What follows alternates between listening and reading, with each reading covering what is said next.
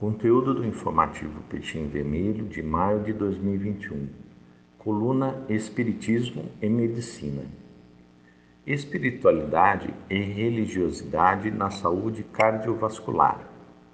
Cada vez mais, a medicina convencional vem reconhecendo a influência do desenvolvimento da espiritualidade e religiosidade na saúde das pessoas.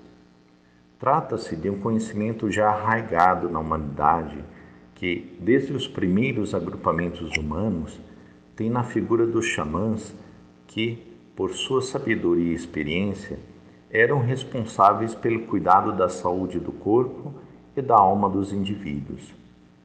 Entretanto, o advento do cientificismo, doutrina filosófica, que afirma a superioridade da metodologia científica como meio de compreender a realidade, pôs um manto sobre esse conhecimento. Principalmente entre final do século XIX e até a década de 1960, a questão da relação da espiritualidade e religiosidade com a saúde foi um assunto marginal e até desprezado no meio acadêmico e científico. Alguns teóricos e pensadores da época chegaram a afirmar que a religião era um sinal de imaturidade da sociedade e profetizaram seu fim à medida que a ciência avançasse. Entretanto, algumas evidências começaram a vir à tona e têm interessado diversos cientistas. O resultado é o crescimento exponencial de pesquisas principalmente a partir da década de 1980. Informações interessantes apareceram relacionando, ao sistema cardiovascular. As doenças cardiovasculares são a principal causa de óbito no mundo moderno. Por isso, é sempre muito significativo quando se descobre meios de abrandar seus efeitos alimentação inadequada, sedentarismo, tabagismo, estresse são hábitos modernos que prejudicam a saúde, principalmente do sistema cardiovascular. Estudos mostraram que pessoas internadas por, por problemas cardíacos que receberam orações de intercessão, ou seja, pessoas desconhecidas que oraram por eles, tiveram menos complicações e menos óbitos. Além disso, outros estudos mostram que pessoas que se dedicaram à oração controlam melhor o estresse crônico, que é responsável por liberação de cortisol na corrente sanguínea, que por sua vez tem efeitos negativos na imunidade, no funcionamento renal e na pressão arterial.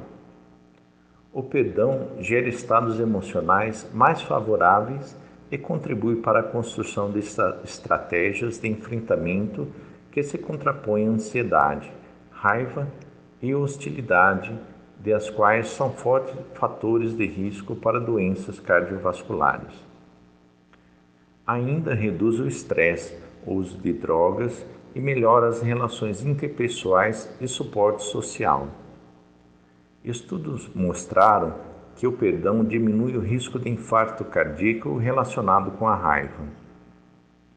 Um estudo com indivíduos que sofreram infarto cardíaco mostrou que eles têm maior tendência de não perdoar as mágoas sofridas ao longo da vida. A gratidão também gera condições melhores de saúde. Pessoas com mais sentimentos de gratidão têm melhor humor, qualidade de sono, menos fadiga e menores índices de fatores relacionados com a inflamação. É o que indicou um estudo conduzido pela Associação Americana de Psicologia, envolvendo pessoas com graus intermediários de insuficiência cardíaca, que é quando o coração já apresenta uma doença, mas sem sintomas significativos. Elas foram avaliadas por testes padronizados e estimuladas a escrever diariamente um, uma relação de algo a que seja grato. Após algumas semanas, observaram que aqueles que pontuaram melhor nos níveis de gratidão e bem-estar tinham melhor saúde cardíaca. Associadas a essas questões mais próprias da espiritualidade e religiosidade, tem se identificado nas pesquisas científicas que esses indivíduos aderem melhor aos tratamentos médicos propostos, adotam melhores hábitos de vida e apresentam uma tolerância maior em relação aos infortúnios. Todos esses elementos contribuem positivamente para a saúde cardíaca e saúde geral. Vemos, desta forma, que aquelas posturas e atitudes que fazem parte de nossa reforma íntima, na busca de uma renovação moral e em respeito à lei do progresso, fazem bem não apenas ao espírito, mas também ao corpo físico, que, que presentemente temos. Mas, se apenas o espírito é imortal e este corpo é perecível, por que deveríamos nos preocupar com ele? Bem, necessitaríamos de um outro artigo para discorrer sobre isso, mas, em síntese, podemos citar dois motivos para justificar essa deferência.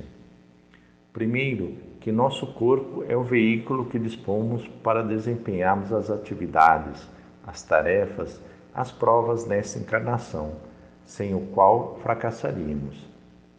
E segundo, é que, na verdade, não nos pertence e um vaso é um vaso físico, entregue aos nossos cuidados e ao qual e ao qual devemos muito respeito como forma de agradecimento ao Pai pela oportunidade concedida.